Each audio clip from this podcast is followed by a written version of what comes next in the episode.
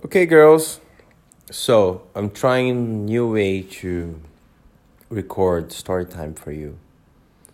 So this is in podcast form. So let's see how it goes. I'll be reading the next chapter of Alice's Adventures in Wonderland. Let's see, let's see.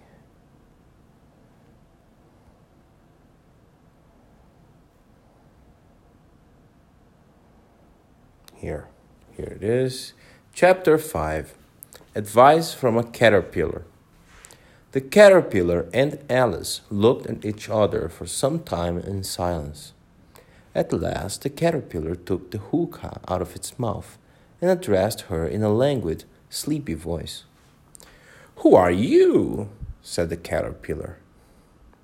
This was not an encouraging opening for a conversation. Alice replied rather shyly, I, I hardly know, sir.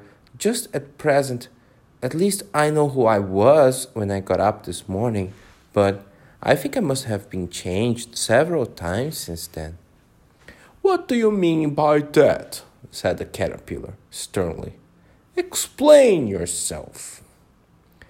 I can't explain myself, I'm afraid, sir, said Alice, because I'm not myself, you see.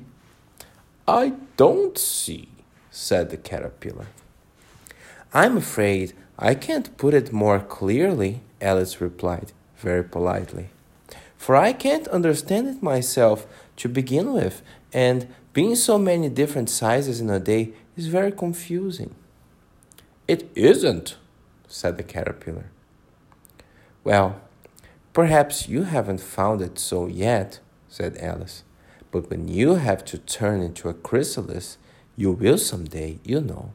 And then after that, into a butterfly. I should think you feel it a little queer, won't you? Not a bit, said the caterpillar. Well, perhaps your feelings may be different, said Alice. All I know is it would feel very queer to me. You, said the caterpillar contemptuously. Who are you? Which brought them back again to the beginning of the conversation. Alice felt a little irritated at the caterpillars making such a very short, short, such very short remarks, and she drew herself up and said very gravely, "I think you ought to tell me who you are first. Why? said the caterpillar. Here was another puzzling question, and as Alice could not think of any good reason, this is fun. And as the caterpillar seemed to be in a very unpleasant state of mind, she turned away. Come back, the caterpillar called after her. Called after her. I have something important to say. This sounded promising, certainly. Alice turned and came back again. Keep your temper, said the caterpillar. Is that all? said Alice, swallowing down her anger as well as she could. No, said the caterpillar. Alice thought she might as well wait, as she had nothing else to do, and perhaps, after all, it might tell her something worth hearing. For some minutes it puffed away without speaking, but at last it unfolded its arms, took the hookah out of its mouth again, and said, So you think you've changed, do you? No, so you think you're changed, do you? I'm afraid I am, sir, said Alice.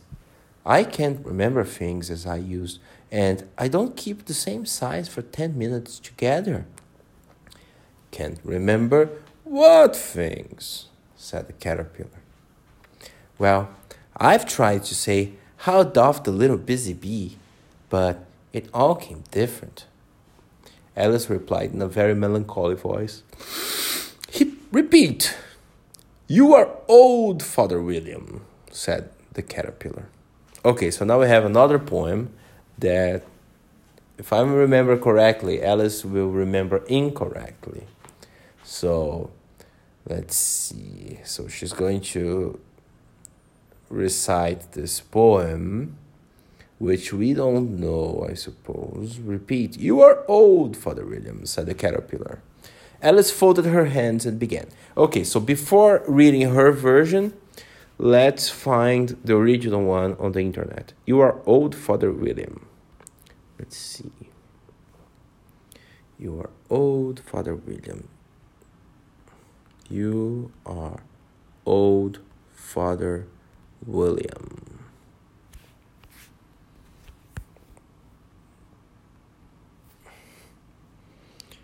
Here. Is this the original? Hmm.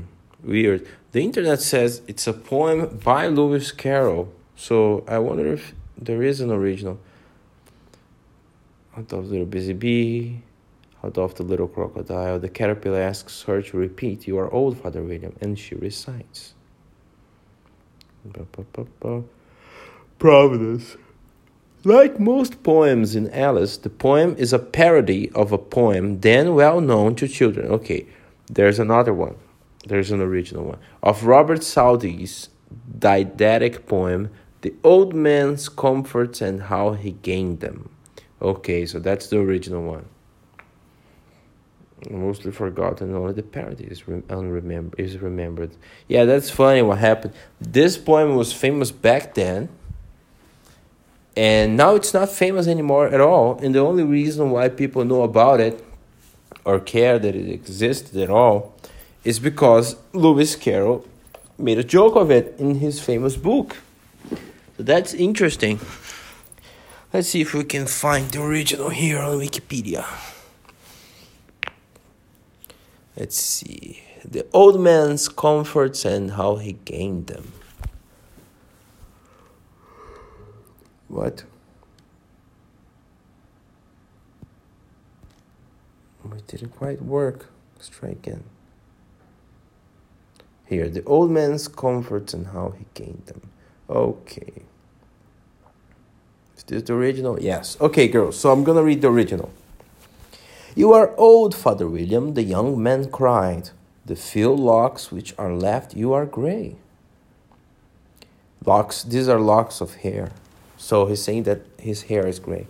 You are old, Father William, the young man cried. The few locks which are left, you are gray. Oh, the, also the man is balding because the few locks which are left, so the few locks of hair you have left. So he's going bald, and the little hair he still has is now gray. You are old, Father William, the young man cried. The few locks which are left, you are gray. You are hale, Father William, a hearty old man. Now tell me the reason, I pray. In the days of my youth, Father William replied, I remembered that youth would fly fast, and abused not my health and my vigor at first, that I never might need them at last. You are old, Father William, the young man cried, and pleasure, pleasures with youth pass away. And yet you lament not the days that are gone. Not now tell me the reason, I pray. In the days of my youth, Father William replied, I remembered that youth could not last. I thought of the future, whatever I did, that I never might grieve for the past.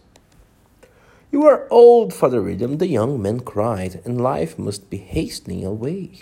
You are cheerful and love to converse upon death. Now tell me the reason, I pray. I am cheerful, young man, Father William replied. Let the cause thy attention engage. In the days of my youth I remembered my God, and he hath not forgotten my forgotten my age. Alright, so this is a poem about growing old. And it seems this Father William person has been wise and has grown old in wisdom. So let's see point by point. You are old, Father William. The few locks which are left, you are gray.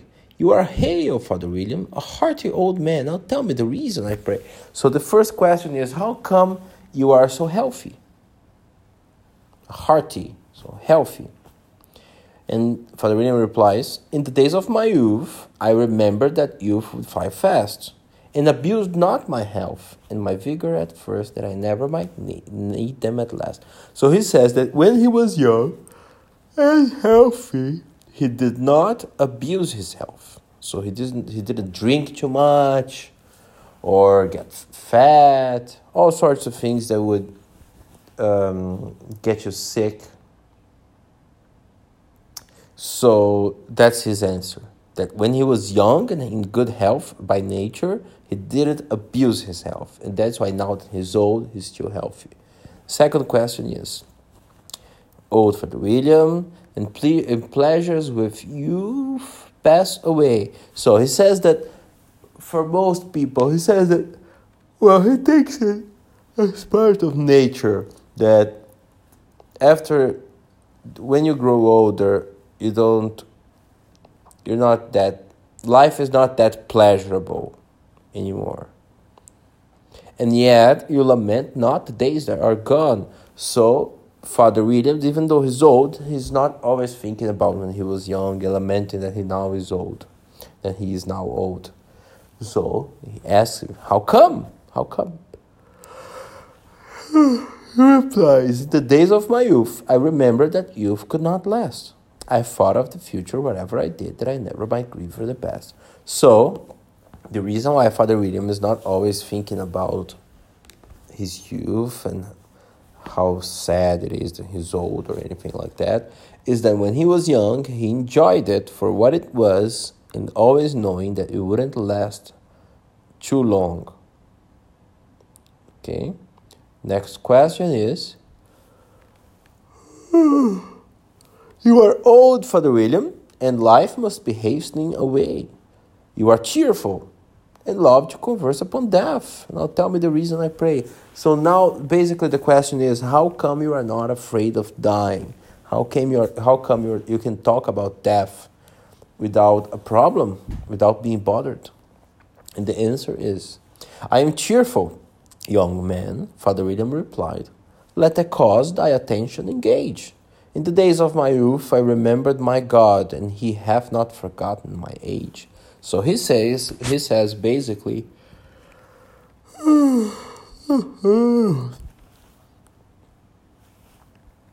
he says basically that he's not afraid to die because he's religious and he trusts God.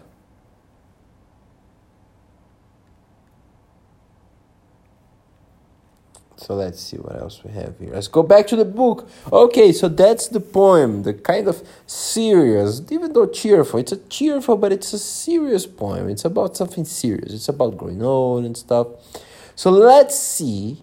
So in the book, in Alice's Adventures in Wonderland, it is understood that Alice knows the poem that it's it's a famous poem that kids know, and so she knows the poem by heart. Everything that I just read, she would know memorized. the caterpillar is intrigued with uh, what she said that she couldn't remember another very famous poem, "How Doth the Little Busy Bee."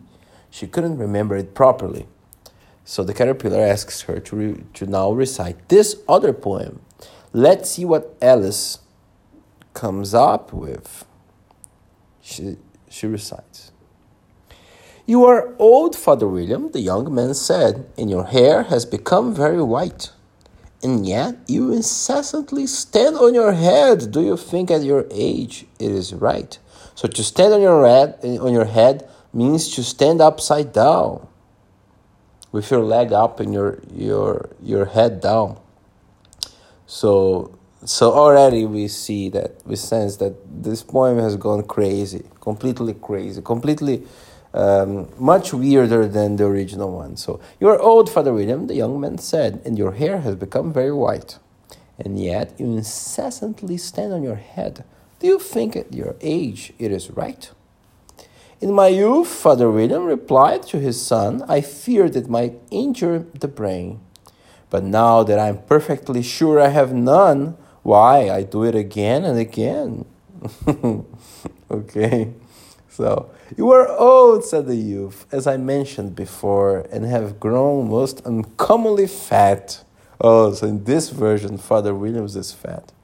Yet you turn the back somersault in at the door. Pray, what is the reason of that? So a somersault, I'm not sure you, you know, it's like it's like jumping and spinning over yourself.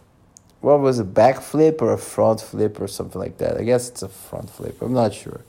Anyway, so this version of Father Williams, as he walked in the door, he did a front flip. Uh, let me see from the picture here. It looks more like a backflip, I guess. I guess he's turning the wrong way. You are old, said the youth, as I mentioned before, and have grown most uncommonly fat. Yet you turn the back somersault. I guess it's a backflip. And you, uh, yet you turn the back somersault in at the door. Pray, what is the reason of that? In my youth, said the sage, as he shook his grey locks, I kept all my limbs very supple by the use of this ointment. One shilling the box. Allow me to sell you a couple. You are old, said the youth, and your jaws are too weak for anything tougher than suet. Yet you finished the goose with the bones and the beak. Pray, how did you manage to do it? In my youth, said his father, I took to the law and argued each case with my wife. And the muscu- muscu- muscular strength which it gave to my jaw has lasted the rest of my life. Okay, so this person is capable of eating anything, even the beak of a. when he eats a goose, he even eats the beak and all the bones. And he says that his mouth is so strong from arguing with his wife. okay. it's so crazy. Okay, next. You are old, said the youth. One would hardly suppose that your eye was as steady as ever yet you balanced an eel on the end of your nose. What made you so awfully clever? So an eel is like a snake. It's it's like a small snake and fin, and it would be quite impossible to balance an eel on your nose. So if that's something that Father William can do, that's that's insane, of course. So I have answered three questions, and that is enough which is interesting because I was actually thinking about this because the original poem only had three point three questions, and then as we entered the fourth in this parody, it occurred to me what this one goes longer than the original, so in the poem itself, Father Williams, uh, he makes mention of this. So I have I have answered three questions, and that is enough," said his father. "Don't give yourself airs." Do you think I can listen all day to such stuff? Be off, or I'll kick you downstairs. That's the end of it. Okay. all right. So the caterpillar replies, That is not said right, said the caterpillar. Not quite right, I'm afraid, said Alice timidly. Some of the words have got altered. It is wrong from beginning to end, said the caterpillar decidedly. And there was silence for some minutes. The caterpillar was the first to speak. What size do you want to be? it asked. Oh, I'm not particular as to size, Alice hastily replied. Only one doesn't like changing so often, you know. I don't know, said the caterpillar. Alice said nothing. She had never been so much contradicted in her life before, and she felt that she was losing her temper. Are you content now? said the caterpillar. Well, I should like to be a little larger, sir, if you wouldn't mind, said Alice. Three inches is such a wretched height to be. Well, three inches, girls, would be like the size of a doll, or one of your dolls. So, yeah, that's quite small. Oh, that's why the caterpillar. Oh, no, I get it. That's why the caterpillar. Oh, looks about like like around her size. It's, uh, I thought in my mind it was like a giant caterpillar, but actually it's she's the one who's so small. The caterpillar looks okay. All right, let's keep going. Okay, three inches is such a wretched height to be. It is a very good height indeed. I think that's that's the height of the caterpillar. It is a very good height indeed, said the caterpillar angrily, rearing itself upright as it spoke. It was exactly three inches height, high. But I'm not used to it, pleaded poor Alice in a piteous tone. And she thought to herself, I wish the creatures wouldn't be so easily offended. You'll get used to it in time, said the caterpillar and it put the hookah into its mouth and began smoking again. This time, Alice waited patiently until it chose to speak again. In a minute or two, the caterpillar took the hookah out of its mouth and yawned once or twice and shook itself. then it got down off the mushroom and crawled away in the grass, merely remarking as it went, One side will make you grow taller and the other side will make you grow shorter. One side of what? The other side of what? thought Alice to herself. Of the mushroom, said the caterpillar, just as if she had asked it aloud, and in another moment it was out of sight. So the caterpillar disappeared. Out of sight means out of like what you can see. Alice remained looking thoughtfully at the mushroom for a minute, trying to make out which were the two sides of it. And, as it was perfectly round, she found this a very difficult question. However, at last, she stretched her arms round, round it as far as they would go, and broke off a bit of the edge with each hand. And how which is which? And now which is which? she said her to herself, and nibbled a little of the right hand bit to try the effect. The next moment, she felt a violent blow underneath her chin. It had struck her foot. Her chin had struck her foot. I guess she grew smaller. She was a good deal frightened by this very sudden change, but she felt that there was no time to be lost as she was shrinking rapidly.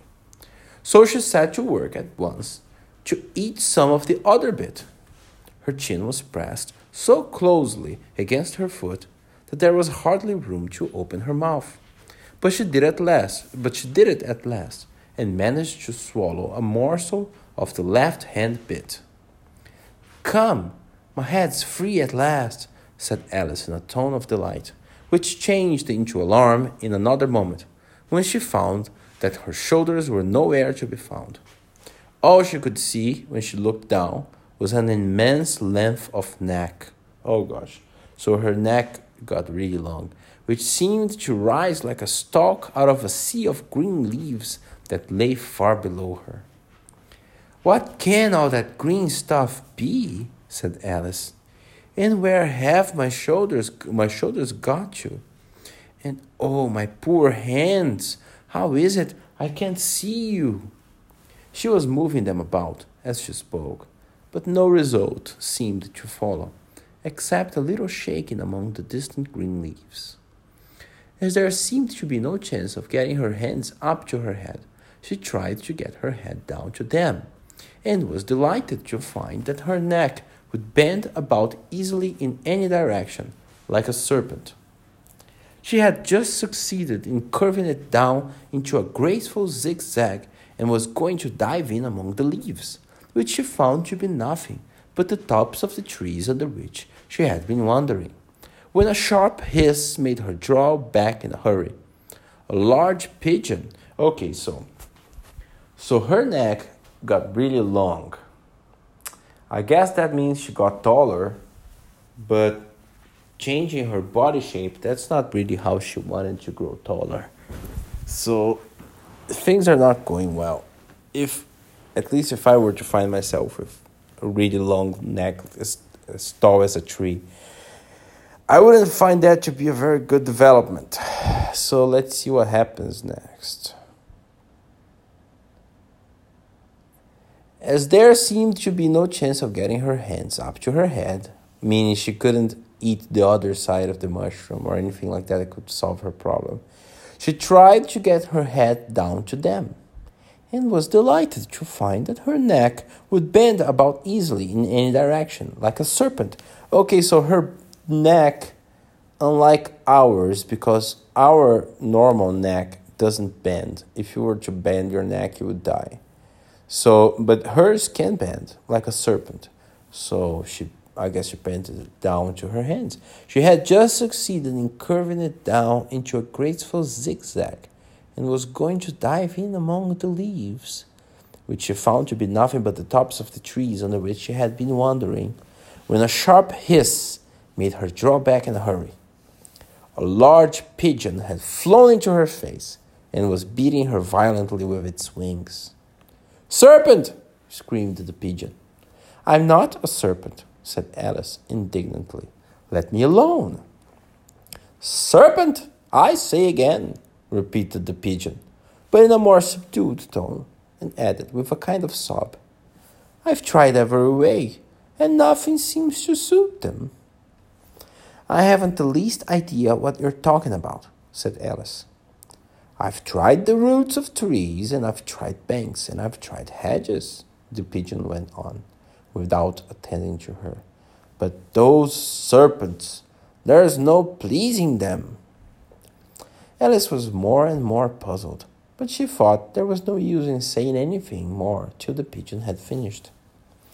As if it wasn't trouble enough hatching the eggs, said the pigeon. But I must be on the lookout for serpents night and day. Why, I haven't had a wink of sleep these three weeks. I'm very sorry you've been annoyed, said Alice, who was beginning to see its meaning. And just as I'd taken the highest tree in the wood, continued the pigeon, raising its voice to a shriek, and just as I was thinking I should be free of them at last, they must needs come wriggling down from the sky Oh, serpent! But I'm not a serpent, I tell you, said Alice. I'm a. I'm a. Well, what are you? said the pigeon. I can see you're trying to invent something. I. I'm a little girl, said Alice, rather doubtfully, as she remembered the number of changes she had gone through that day. A likely story indeed, said the pigeon in a tone of the deepest contempt. I've seen a good many little girls in my time, but never one with such a neck as that. No, no, you're a serpent, and there's no use denying it. I suppose you'll be telling me next that you never tasted an egg. I have this. Uh, so again, Alice would be saying things that bother the animals. I have tasted eggs, certainly, said Alice, who was a very truthful, truthful child. But little girls eat eggs quite as much as serpents do, you know. I don't believe it, said the pigeon. But if they do, why? Then they're a kind of serpent. That's all I can say. This was such a new idea to Alice that she was quite silent for a minute or two, which gave the pigeon the opportunity of adding, You're looking for eggs. I know that well enough.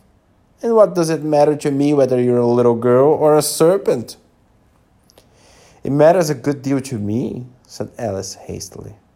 But I'm not looking for eggs, as it happens. And if I was, I shouldn't want yours. I don't like them raw. Well, be off then, said the pigeon in a sulky tone as it settled down again into its nest. Alice crouched down among the trees as well as she could, for her neck kept getting entangled among the branches.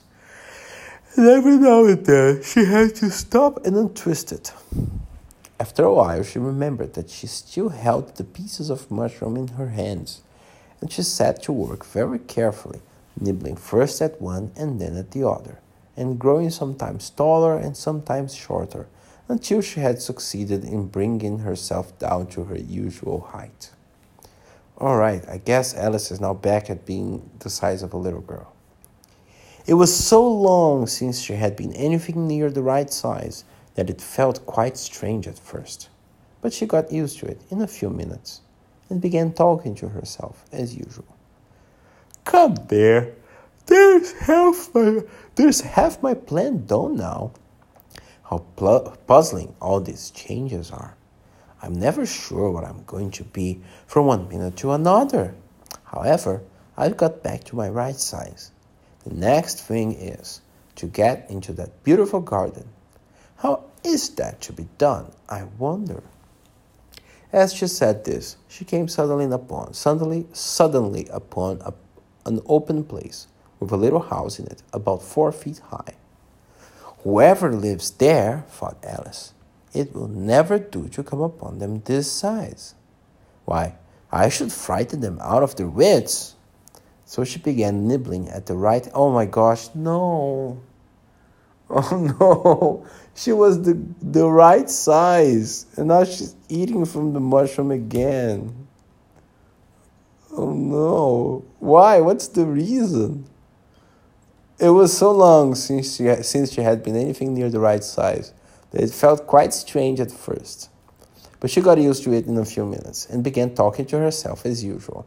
Okay, so what does she say? Come, there's half my plan done now. How puzzling! Oh, I don't. First of all, I don't remember what this plan was.